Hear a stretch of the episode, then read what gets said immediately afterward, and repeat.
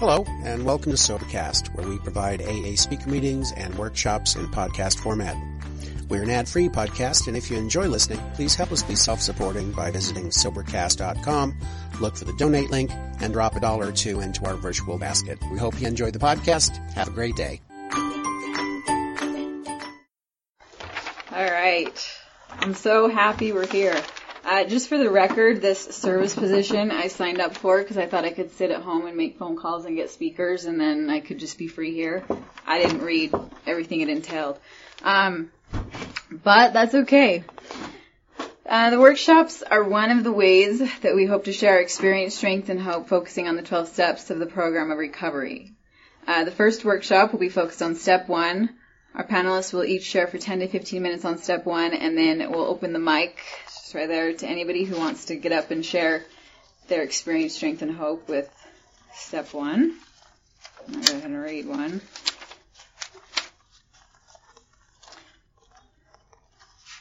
So step one, we admitted we were powerless over alcohol, that our lives had become unmanageable. Christina is going to go first. She's asked me to read something. And um, to introduce her, I'm just going to say that I've been to a few conferences and I love everybody signing that book out there. I love um, when the newcomer gets that book, and every time I wonder what happens to what happened to that person that got the book at that conference. So I'm super excited that the first panelist is the one who got the book last year, and I think that's awesome. So yeah. So, first paragraph on page 30, it says, Most of us have been unwilling to admit we were real alcoholics. No person likes to think he is bodily and mentally different from his fellows. Therefore, it is not surprising that our drinking careers have been characterized by countless vain attempts to prove we could drink like other people. The idea that somehow, someday, he will control and enjoy his drinking is the great obsession of every abnormal drinker. The persistence of this illusion is astonishing. Many pursue it into the gates of insanity or death. Christina. Hi, my name is Christina, and I am an alcoholic. I want to thank. Um, I'm I'm happy to be able to participate here, and I just want to thank Kristen for asking me to participate today.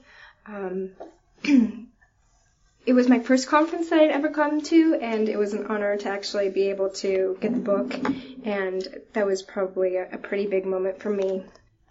Um, to be in a room and to see the power and feel the power through you and feel it in me and to have more hope and inspiration. I had about six months and I remember people coming up to me and saying, you know, it's, it's not usual that somebody with six months actually gets the book. You know, usually like last year somebody was stumbling and still drunk.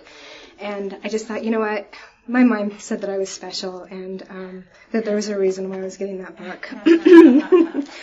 um, let's see. So for me, um, the first step was absolutely the hardest step for me to even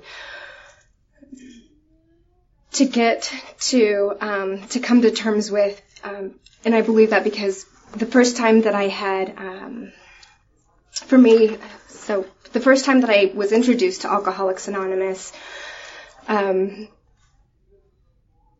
you know, there there was no problem. I was still having fun, so so I thought, and um, a lot of the consequences that I was feeling, um, I, I just couldn't see. I was really, I was quite blind to any of the problems that were going on, and I was still in that delusion. And the one thing that alcohol was always able to help me do um, was to perpetuate that delusion that I had, um, that I had control over my life, uh, over you, over myself, and that I was able to manage those things. And that was something, uh, a feeling that I'd had before I even started drinking, but what I found was that reality came pushing into my life, and it was something that I did not like. And the best way that I could be able to um, control and manage it was by drinking, um, or using other substances. And that was, um, it was, it was, it was um, my delusion maker and it kept my illusions going on. And I am grateful. I don't think that I would have been able to say this last year, but I'm grateful that I had alcohol um, because for me it was the solution. And if I hadn't had alcohol, I know that I would have um, taken other measures to be able to end the pain. So for a long time, it, it allowed me to endure what I needed to endure. Um, and now I see that, um, you know, my reality was of my own making, and a lot of the enduring that I had to do was just a lot of my own BS. um, so, alcohol assisted me in following that delusion, um, and it also it warped into my only solution, and it allowed me to believe that my only um, that my problems were you know, that I was a victim and that um, I was a victim to uh, a series of bad circumstances and uh, unfortunate events, and um, that that you were the problem, really, in in essence. That um, the pro- the problem didn't rest with me; that it was you, and um, and I believe that that, that is something that was critical for me in my alcoholism um, a, it allowed me to not have to take responsibility, which was something that I was was not even able to begin to think of. But the, the main reason why I was so critical was that um, the thought that the one thing that had provided me relief for that to become the problem was frightening because I had no other solution. Um, so to be able to to make that mental switch over, I just wasn't capable of doing. So when I came into AA, I was living in this delusion, and what I ended up doing was um, making a huge geographic and going at it for the like hitting, sliding on bottom. I've heard it called. Um, I hit my bottom, and what I ended up doing was uh, just sliding on it for about six to seven years. And, you know, I changed my job. I uh, changed men. Um, I changed everything that I could. I lived in a different state, a different city, um, traveled all the time. Um, I knew that I was past the point of going into sanitariums. Um, I had been institutionalized about a dozen times, and I could see that that wasn't um, that wasn't the answer. So if I could, you know, if I could manage well, if I could just change these things, then um, somehow I'll be able to get that that peace and satisfaction that I've been searching for for my entire life. Um, and because I hadn't suffered any of the consequences that I'd seen in um, some of the rooms, you know, I hadn't lost my job. I had a, a good paying job. Um, I had never been arrested for a DUI. Uh, I had never been arrested. Um, I didn't relate that there was anything unmanageable. There was, you know, I had a job. I, you know, I had somewhere to go to. I, I had these people that I could relate with, you know, I mean, we drank together and I didn't know that, that there was so much more that I was missing out of life because what I'd come to expect from life was so much um, was so below the standard and i had been living in my delusion for so long that i didn't know that i had lowered my standards so low. So what ended up happening was you know um, every time something wouldn't work out i would just let go of a little bit of what my dreams were in order to be able to maintain living the way that i was living which was to drink the way that i wanted to drink. And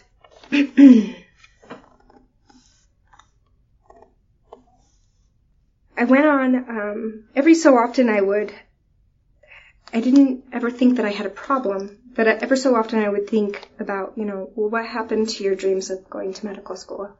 Or what happened to your dreams of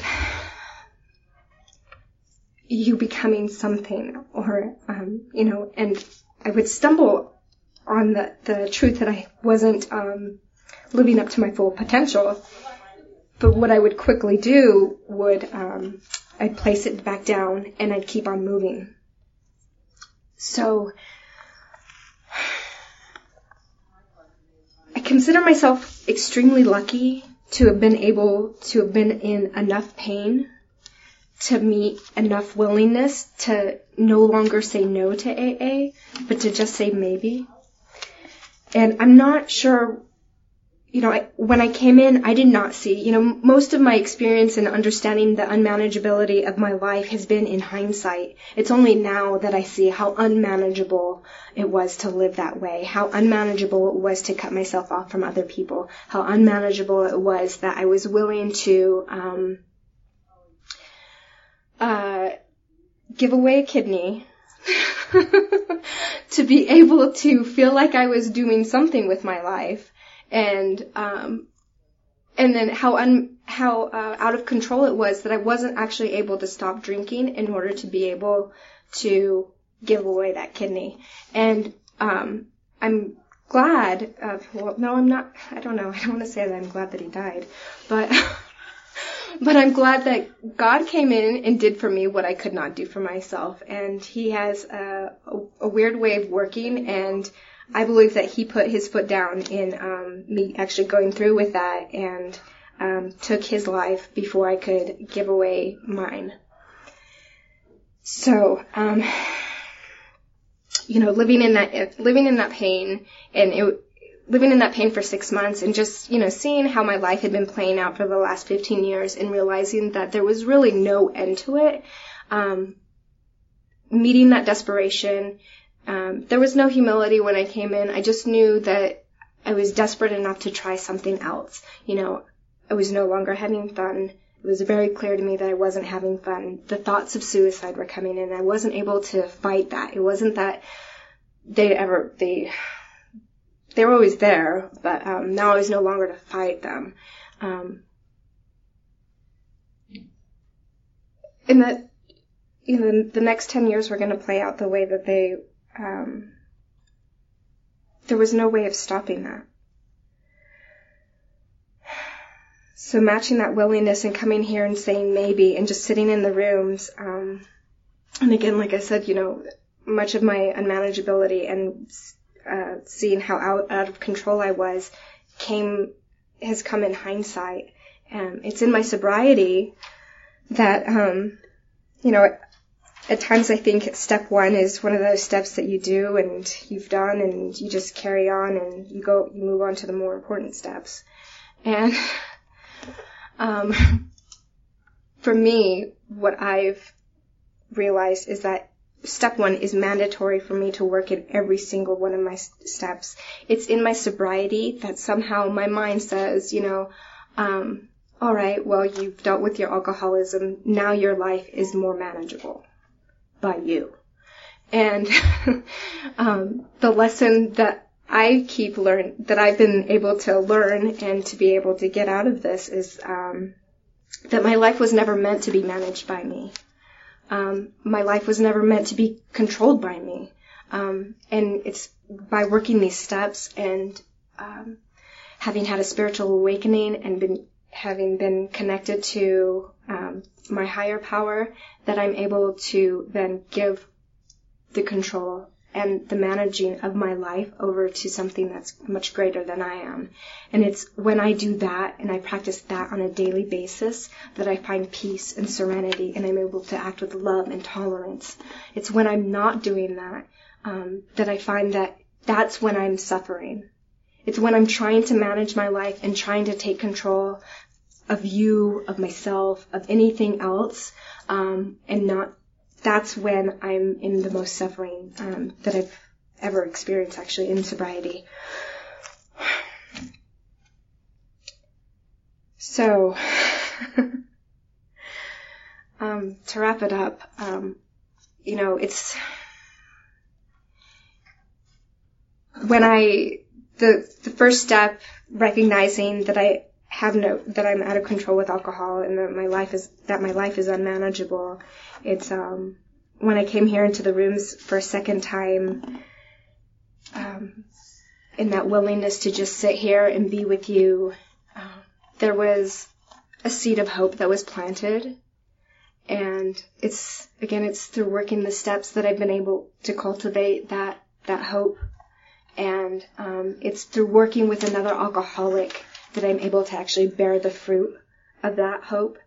Um, for me, that has been like that has been um, paramount in in remembering how out of control um, and how unmanageable my life was and can still be, but how painful it can be. Um, it's what keeps me straight so I just, again, I want to thank Kristen for having me, um, asking me to speak, and um, thank you for participating.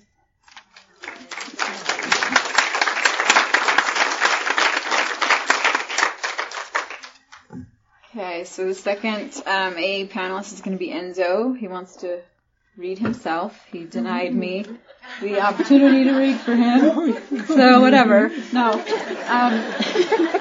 this is Enzo. I met Enzo, I think, at the second FOTS conference like three years ago. And just so you know, I like he's one of the ha- either he fakes it or it's real, but he seems happy all the time, and it's awesome. It's a good example for me. So Enzo.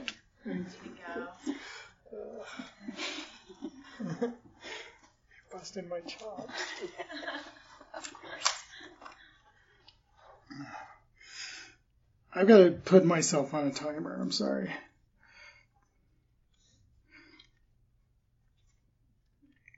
There we go. Hi, I'm an alcoholic. My name's Enzo. Hey, Enzo. And uh, thanks, Kristen, for asking me to, to share and throwing me under the bus. Um, uh, I'm not always happy. Uh, I am a lot more happy than I used to be, though, uh, because of AA and the 12 steps, you guys, God, all of it. Um, so I guess, can I borrow your book? I guess so. See? Since you're forcing me to read. Uh, it's really good to be here. Welcome, everybody. I love FOTS. Um, came here the first time three years ago at my sponsor's insistence. I was like, what's FOTS? Oh, it'll be great. Come. I was like, okay. And it was. And I had a great time. So I keep coming back. Um, page 30, right after what Christina had read. We learned that we had to fully concede to our innermost selves that we were alcoholics. This is the first step in recovery. The delusion that we are like other people, or presently may be, has to be smashed. Um, thanks. You know, for me, my experience was uh, similar to what Christina described in a lot of ways. That um, you know, I started drinking and using really young. Um, never thought I was an alcoholic. Never considered it. The word wasn't mentioned in my household very much, but I did it. I drank and used. Uh, I was a generalist. Used powders, potions, pills, whatever. Um, whatever I could get my hands on. Started in my early teens, and I was the guy who. Uh, bright kid academically, socially stunted, always uncomfortable in my skin, and always uncomfortable wherever I was, and always trying to find something. As from the time I can remember being conscious, always trying to find something to make me feel at ease. I never could quite feel at ease anywhere, among friends, among family, um, and certainly not out in the world. And um, you know that that's how I felt all my life. And I drank and I used and went through my teen years and um, really hit it hard. And I had people around me saying, "Man, maybe you ought to slow down. Maybe you ought, not do that, whatever that may be." These things that they saw could get me thrown in behind bars. Uh, various things I was doing related to drinking and using, and um, but I never had anybody say to me, you know, you might be an alcoholic. You know, you you're addicted. You're you're in tough shape. They just said you really uh, you really shouldn't do that anymore. But I, of course, I ignored it and kept doing what I did. Uh, and I, out of high school, I slowed down a bit and started this cycle of um, I would I would drink and use until I had to stop and I couldn't do it anymore. I couldn't manage it anymore. Things were getting a little out of control, and I would slow down or stop sometimes, you know, sometimes for weeks, sometimes for a few months. Um, and inevitably, um, I would start up again. And it was usually slow. You know, I'd start with just, yeah, you know, it's Friday night. Why not? You know, just have a beer with my buddies. And, you know, we're good, we're having dinner, have a little drink. And it, it would rapidly ramp back up to, you know, cocktails on Thursdays and then happy hour on Wednesdays and then it became Bloody Marys on Sundays, and you know on and on. And I didn't, and so that that's my cycle. You know, I went through life, my adult life, uh, for decades like that. Made it into my early 40s, um, doing those kind of that kind of a cycle with other parts of my life, with marriages and jobs. Um, relationships of all types. Uh, you know, brotherhood, I knew nothing. I didn't know how to carry on a relationship with another human being. Um, and then, uh, and I would never have conceded I was powerless over anything. You know, I'm a bright guy. I've got college degrees, plural, right? Um, you know, I've never been gotten a DUI. Um, God knows why. I don't know why. Um, I, there was plenty of opportunity. You know, I've I've had the house when I came into Alcoholics Anonymous. I still had the house, had a car that was paid for. Know, all this bullshit that really never made me happy was never going to make me happy. But it, you know, it just reinforced this denial I had. I had no idea I was an alcoholic. That was just not something that entered my mind until, um, you know, I finally backed myself into a corner I couldn't wiggle out of. And I was working on a third marriage, um, working on getting married a third time, I should say. The marriage had not happened yet. I had finally found a woman who could drink like I drank. Um, and that made me happy, I thought. Um, and it was chaos. It was the most chaotic relationship I've ever been in. It was really the, the, the crowning achievement of my dysfunctional relationships. I found, finally found someone who was as sick as I was. And, um, and we proceeded to burn it to the ground together, you know, had a child, her child living in the house with us. Um, and then the, the, the yets started happening to me, this upstanding, educated guy with a clean sheet, you know, no paper in the police or the courts, you know. Um, the police started showing up at my house and, uh, you know, so I, I dabbled in the in Alcoholics Anonymous a little bit, uh, to support her. Uh, her progression was more rapid than mine. Um, she got sicker quicker, um, or found the yets quicker. Um, so I came into AA grudgingly. Actually, through Al-Anon, I thought I would go to Al-Anon to uh, learn how to deal with her bullshit. Is what I, that's what I thought it was. You know, I could continue drinking and learn how to, you know, deal with this crazy alcoholic. Um, and found, went to an aftercare group um, after she had come out of rehab, and uh, we're sitting around this family group once a week and realizing I can relate more to the alcoholics that we're sharing in this family group. And so I asked the I asked the therapist. I said, Tony, I think I might be an alcoholic. He goes, Well, there's there's a way to find out. Only you can answer that question for yourself. He goes, said, Go to an AA meeting. So I started going to AA meetings. Anyway, the long and short of it is I bounced in and out of AA for about a year and a half, supporting my uh, my significant other. Um, and when you know when we were about to get married, like three weeks before we were going to get married, things completely blew up. That's when I became ready. You know, that's when I hit bottom. Um, I had been sober a year in Alcoholics Anonymous at that point, close to a year, about 11 months. I was dry in Alcoholics Anonymous. I had a sponsor. I was ignoring him. Wasn't doing much of what he said, um, except going to one or two meetings a week. If I made three meetings in a week, I'd congratulate myself. You know, I'd want him to, you know, congratulate me. And I'm like, God, what's wrong with this guy? Um, and then when that relationship blew up and I was alone again, you know, I was 44 years old and I I, you know, I was baffled. I was finally at the end. I was baffled and I was dry and I was pissed off and the thoughts of drinking started coming back. Um, but more, more, even more strongly than that, thoughts of killing myself were started appearing. That was something kind of new to me. That happened intermittently when I was younger, but not, not so intense. And, um, that's when I finally gave up. It's like, I'm, I'm to die. I'm to die here. And it's not to be, I'm not to drink myself to death into the ICU and die of liver failure. I'm to put a gun in my mouth and blow my head off, um, which is what nearly happened. But that's a step two story.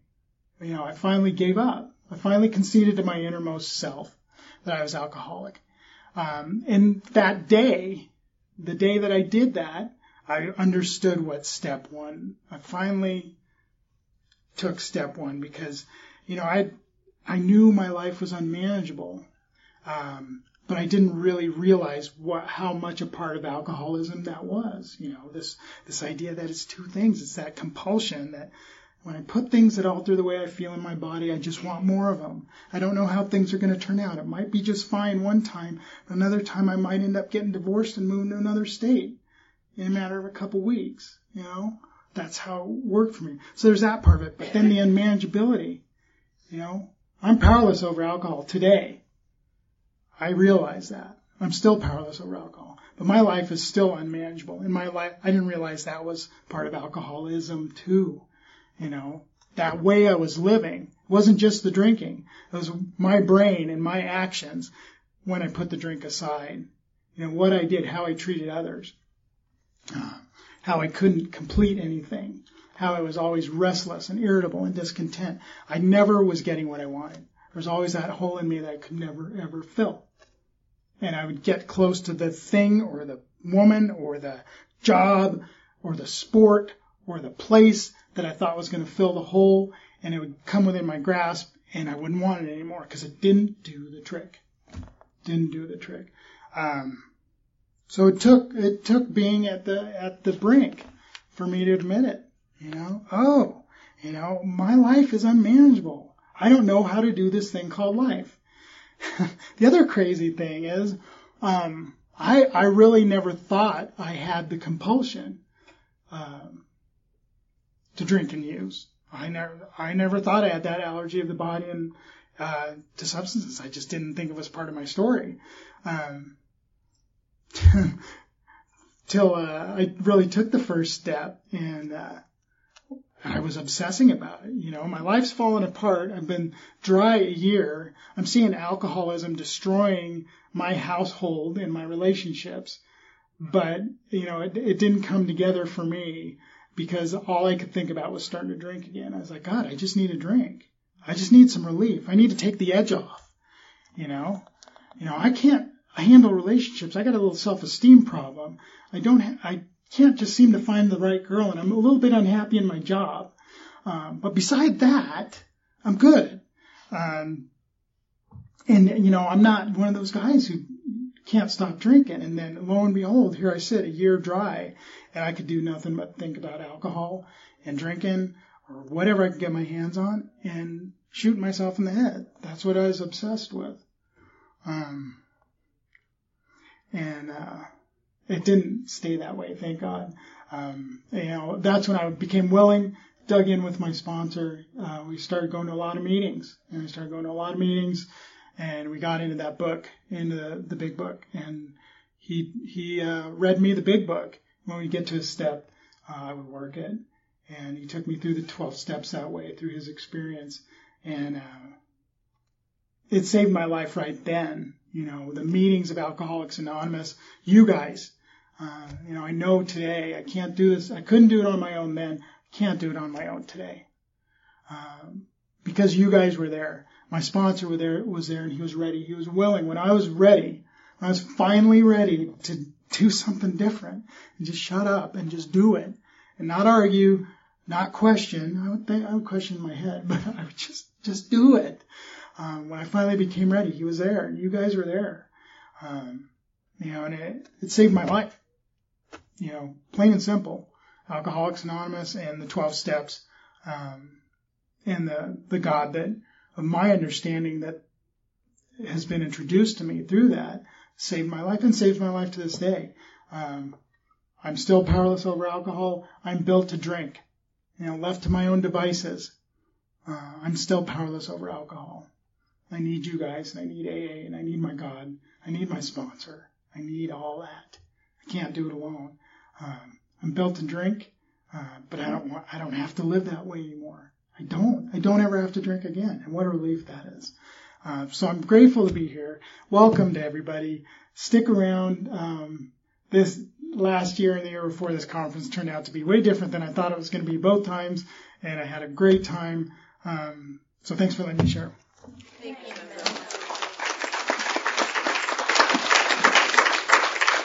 All right, third uh, panel speaker is is um, going to be Shannon, and she's the Al-Anon member. And um, I've had a, I don't. I am an alcoholic. I spent on more meetings in AA than Al-Anon, so um, it's been a privilege to me to to get to know her a little bit and watch her doing her program along with the alcoholic in her life. So, Shannon.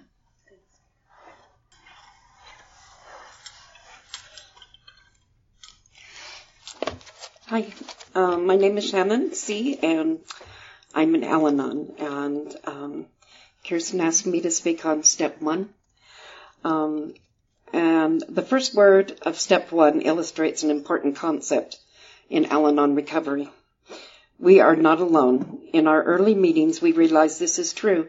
I felt like I was alone at the first, and then I heard we who live or have lived with the problem of alcoholism understand as perhaps few people can. I thought I was the only one who could understand the problem that lingers in my life. Wow, was I so wrong.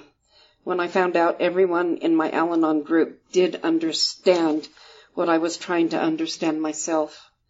While not understanding was a problem that was affecting my life, I tried to blame my qualifiers in my life.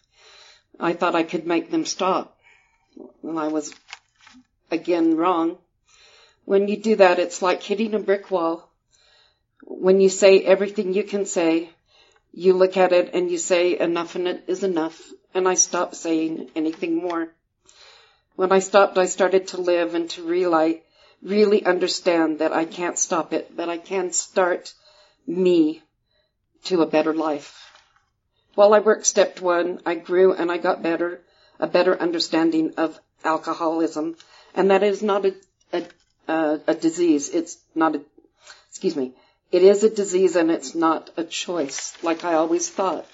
I thought my qualifier could stop any time because I had drank it a few times and I didn't have a problem stopping.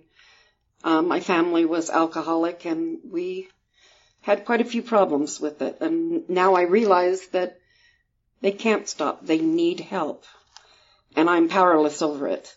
But I'm not powerless over my life and how I live my life. I don't make excuses for my qualifier anymore. And, um, and I live my life the way I want to. I do these things in my life that I didn't do before, and I really do understand now how the steps and Al-Anon groups work. It has really helped me. Once we acknowledge that someone else's drinking has affected our lives, we may want to blame everything on my on your qualifier.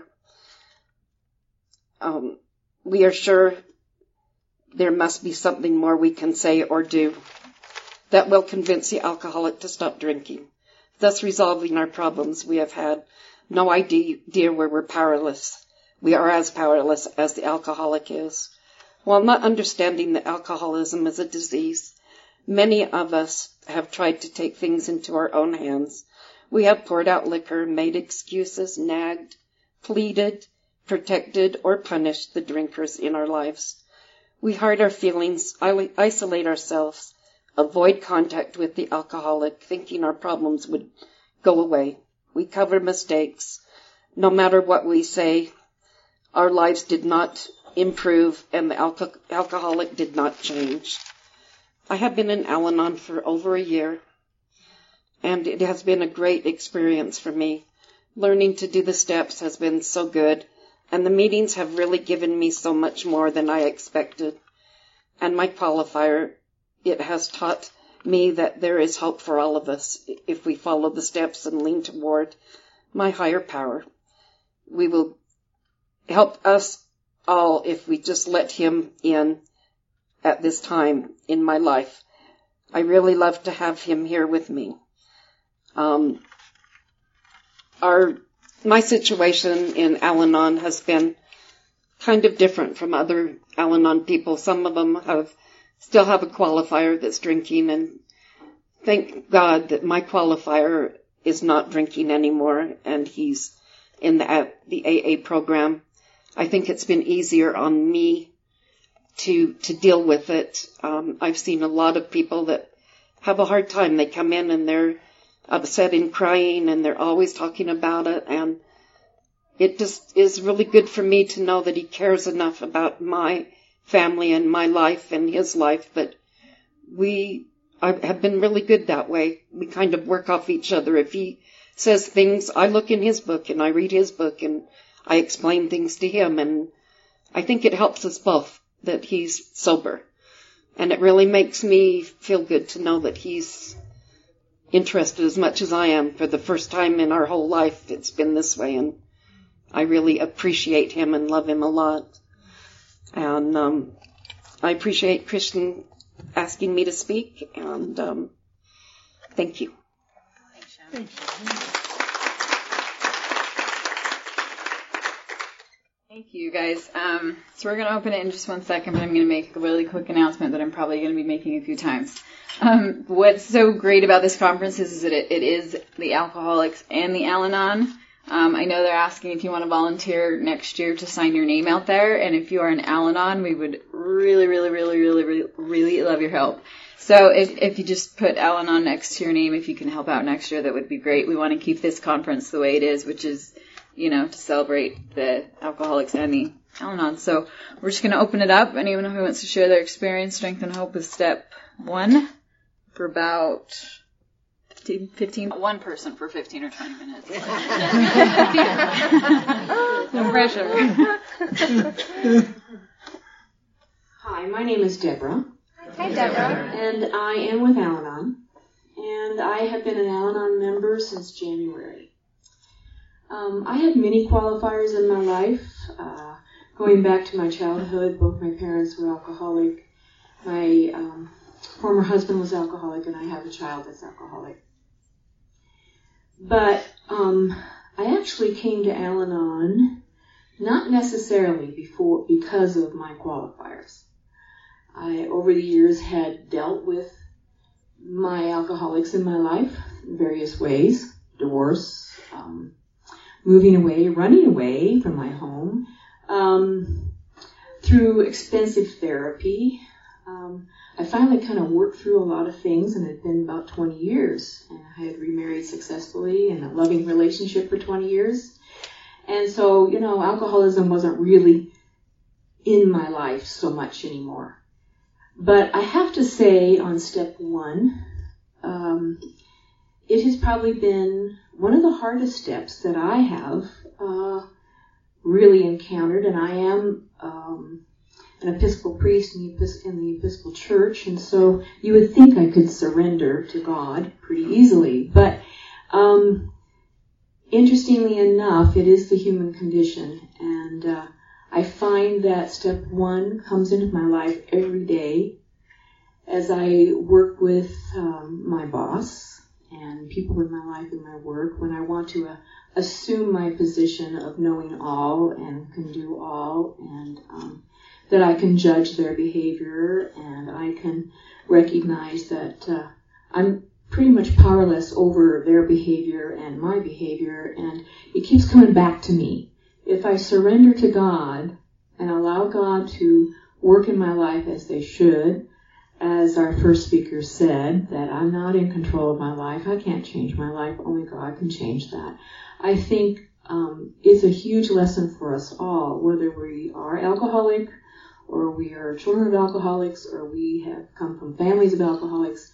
I think just as human beings, when we realize that we have to surrender to our higher power, because we would not live lives of serenity and peace if we don't. And I think that is the circumstance of our world today. We do not surrender. And I just wanted to say that it is a step that I think everyone works on. And coming to Al Anon has been a breath of fresh air for me to help remind me that that is something that I have to be aware of each and every day. Hi, I'm Jenny. I'm an alcoholic. I'll just try to. Hey, Jenny. Hey, Jenny. yeah, hi it's knowing Kristen, man. so, oh wow, thanks so much for sharing. Um, that, that was, uh, it's it's. I love hearing. Um, I mean, because we all take step one. You know, I mean, I think by the time that you get to AA, you've taken some form of step one. Um, but it's it's um, really cool to hear like the different variations, you know, on how um, the different things, I suppose.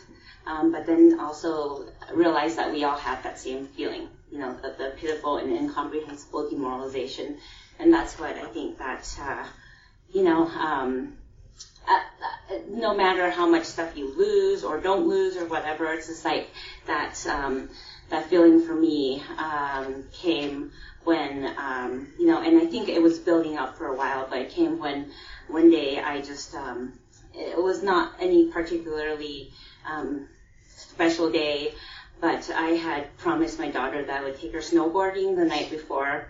And then um, I remember trying not to use that night, not to use and not to drink, and I couldn't do it. You know, like I am 10 o'clock p.m. rolled around. I'm like, yeah, I should probably get to bed. I'm going to get up at 6 to go pick her up and go snowboarding. And, and then, then, you know, like excuse after excuse comes. And finally it's like, okay, well, maybe I can just drink a little bit and then stop at midnight. And then, then I can, you know, get six hours of sleep. And then midnight rolls around. It's like, well, maybe two. I'll stop at two, you know, and, and that's, um, so, you know, five, six in the morning comes around and I'm calling her and I'm like, mommy's sick and I can't take you. And it was probably the fifth or sixth time I had to reschedule, you know, and it just, um, gosh, you know, that kind of just, um, put me in the spot where I was like, you know, I, I'm completely, um, powerless. My, you know, the, the part where my life was unmanageable was kind of still elusive, but the powerless part, you know, when I, tried to control it, couldn't control it. Um, so thank God, thank God that um, you know because like many of the speakers have shared, like I um, I was cursing myself a weekling for not being able to take my own life. That's all I wanted to do um, because. I just kept seeing my daughter in my head, and I'm like, you know, like I could give a crap less about myself, but what happens if I die? She doesn't have a mom, you know. So I'm like, what can I do? And you know, it's just that place where you're just, oh, there's um, you know, because you haven't, you don't have a solution yet, you know, and so thank goodness for me, I um, I went into an inpatient rehab and checked in for 30 days, and um, six months later I came out, and um, yeah, and I mean, thank goodness I had that because you know at first I went in there and that was my higher power, you know, um, the rehab was. So I just, I was so beaten into submission. I pretty much, I did everything they asked me to, you know, from not wearing makeup to putting away all my little half tops and, you know, whatever it is. Go figure, I thought I could wear those in rehab. Um, to, you know, throwing away my cigarettes because the night before I checked in, they had made it a non-smoking facility, literally the night before. So I show up with my cartons, and they're like, "You need to throw those away." And I'm like, "What?" so Oh, so I just, yeah, I mean, there are all these things that um, they just asked me to do, and I just um, blindly did. You know, I, I thank God um, I had such a feeling of hopelessness at first, you know, because um, I think it was just enough to get me into the rehab to where I started to get a little bit of hope. You know, um, um, they walked us through the, the first five steps there, and um, I remember step two, how easily step two came to me. I was like such a relief because I was, you know, I was in the hopelessness and just so miserable. I couldn't even look at anyone, and I just, oh, it was, it was just awful. And so um, when I got to step two and that little glimmer of hope came, it was just, um, it was like the same relief that I actually felt when I would put a drink or a drug into my body um, sort of came over me when I did step two. You know, um, so anyway, that's step two. But step one, I mean, obviously is such a prerequisite and so necessary to, I mean, like we would never ever like consider, you know, it talks about that in the big book. I mean, why would we ever consider changing our whole attitude, our way of life, if um, unless the alcohol wasn't working for us anymore, you know? So thank God it would stop working and I got beaten into submission, and um, I didn't cause uh, more records than I did. And um, I'm just uh, so grateful to be here. So thanks so much. Thanks, Jenny. Thanks, Jenny. All right, I'm alcoholic, and my name is Kim. Hey, Kim. Hi, Kim. It's good to be here and good to be sober. I uh, I really enjoyed the speakers uh, the panel this morning, and, and Shannon, you, you brought a tear to my eye. That was fantastic. Now, you're not the first Al that's done that, though. I'm just kidding. you know, I got sober. Uh, my sobriety date is December 29, 1984, um, and, and and I was thinking about uh, you know Utah has a big part of that. I uh, I got sober in Kansas City, but I, I, I did most of my drinking here in Utah, and all the wreckage of my past was neatly left behind, like the old song, you know, all my exes live in Texas, so I live in Tennessee. I, I moved to Missouri. I missed it, but uh, I left everything here. And uh, you know, I when I when I think about the people that I you know that I harmed in, in sobriety, a lot of times it, as I became more and more conscious of my disease and how it affected other people. Um, uh, in the wake of this conference, uh, just going to this conference recently, uh, both my one of my sons and um, my daughter had entered treatment. And, um, you know, it's, it, this year has been a challenge, I think, to realize how the depth of, of alcoholism is in my family. Um, my father was an alcoholic. My brother and sister both died of alcoholism.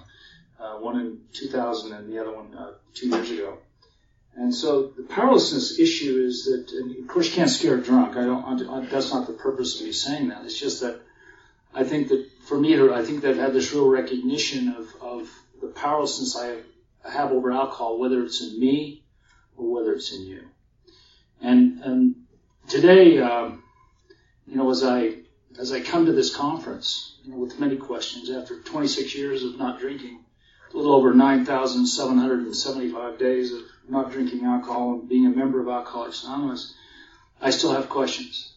I have questions about powerlessness. I have questions that, that how do I get the answers that I seek?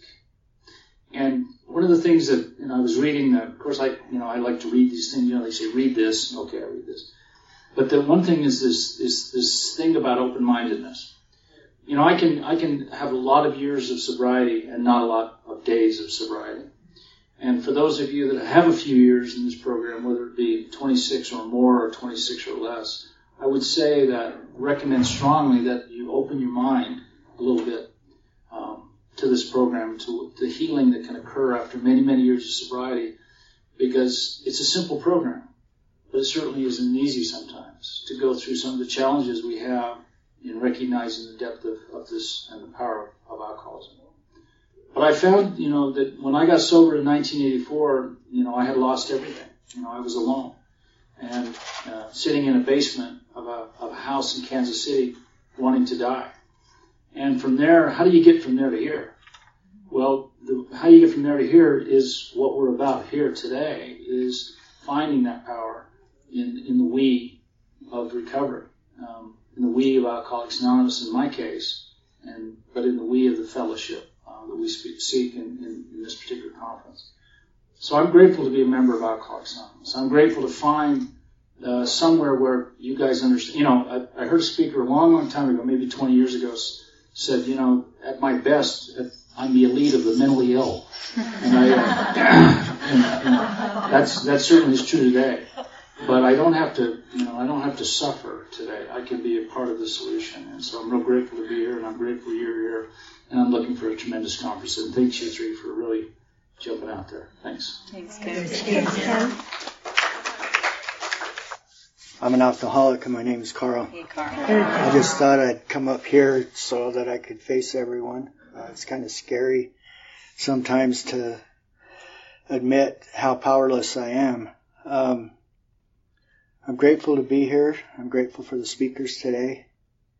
And uh, just to share a little bit of my story, um, I started drinking at a young age also. Uh, basically, anything that would work to relieve my head of some of the bad feelings that I was having would be. Um, I started off with alcohol. I turned to drugs, mixed with alcohol. Um, I remember a couple of druggy friends. One time I was I was using some meth, and uh, I cracked open a beer, they looked at me really funny, like, "What the heck are you doing?" And I was like, you know, I, I knew I couldn't just do the one drug.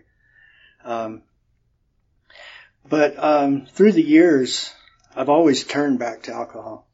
Um, most of the drugs that I did started by being drunk and, and daring to try something new. Um, I think through the years, um, I developed a, a consciousness of uh, self-hatred, and I didn't really care about living or dying. Um, obviously, I I was too scared to try to take my own life. I contemplated different ways. Uh, thank God that none of them seemed like a feasible way. Um, I don't know. A gun to the head was, you know, instant headache. I I often thought about uh, drinking a lot and then taking sleeping pills, but uh, for me, you know, I, a lot of times I'd get sick, so I, I figured, you know, I'd probably end up halfway there and and then really hate my life. But um, I'm grateful to be here. Um, when I first started AA, um, I I felt like there there was a God, but I had also turned my back on him a number of years ago. Uh, I went through a period of sobriety for almost seven years, but it was just based on a religious belief and and involved a lot of white knuckling, uh, being a dry drunk, uh, seeing friends around me that, that could drink and, and enjoy it. Um, by the time I met my wife, uh, Shannon, I'd been pretty much into it for probably 35 years. And by that, by the time that we met, I was pretty much set in my ways. I told her at the beginning, you know, I, drink, I do things, you know, it's me, uh, live with it. And bless her heart, she lived with it for 10 years. Um, now that I've been in the program for a little over 18 months, um, I realized the wreckage of, of our marriage that was, you know, she had never really seen me sober in the past. The only time she seen me sober was when I got up in the morning before I had coffee or, or started drinking. Um, but I owe the world to her for putting up with me. And when I found God, I was just amazed at, at how freely the program works. Um, my sponsor told me at the beginning, you know, if you if you have a hard time accepting a God, you can use mine. And for me, that that helped. That helped me sh- me see through the fellowship, and you know, that's where I, I felt the love and the understanding was through the guys and the girls in my in my groups. Um, but after a while, I started seeing some of the progress. Um, like like my sponsor said, look back. You know, it was about 60 days at the time, and he's he just says, look back at, at where you've come from, what you've accomplished up to this point. And to me, that was incredible because I tried several times to limit my drinking to the weekends. And usually it came with a hangover on Sunday morning, you know, I'll never do that again. Um, but there was a but right after that. And that but was, unless I start feeling better. And so many days, you know, that's, that was the case. I'd, I'd start all over again and just start that cycle. Um, but I'm just glad to be here and, and thank everybody for the support and especially for my wife. Thanks. Thanks, Carl. Thanks, Carl. All right. Um, I want to thank um, these three for being willing to speak and for everyone else who shared. Um, when I first got sober, my sponsor and other people kept saying, it's going to get better, it's going to get better, it's going to get better. And I kept saying, yeah, we'll see, we'll see. And um, it has been my experience. And, you know, with this conference, it's always been the same every year that, like, these guys did an excellent job and it just gets better through the whole thing. So um, we take a break and then we'll be back here for step two at 415.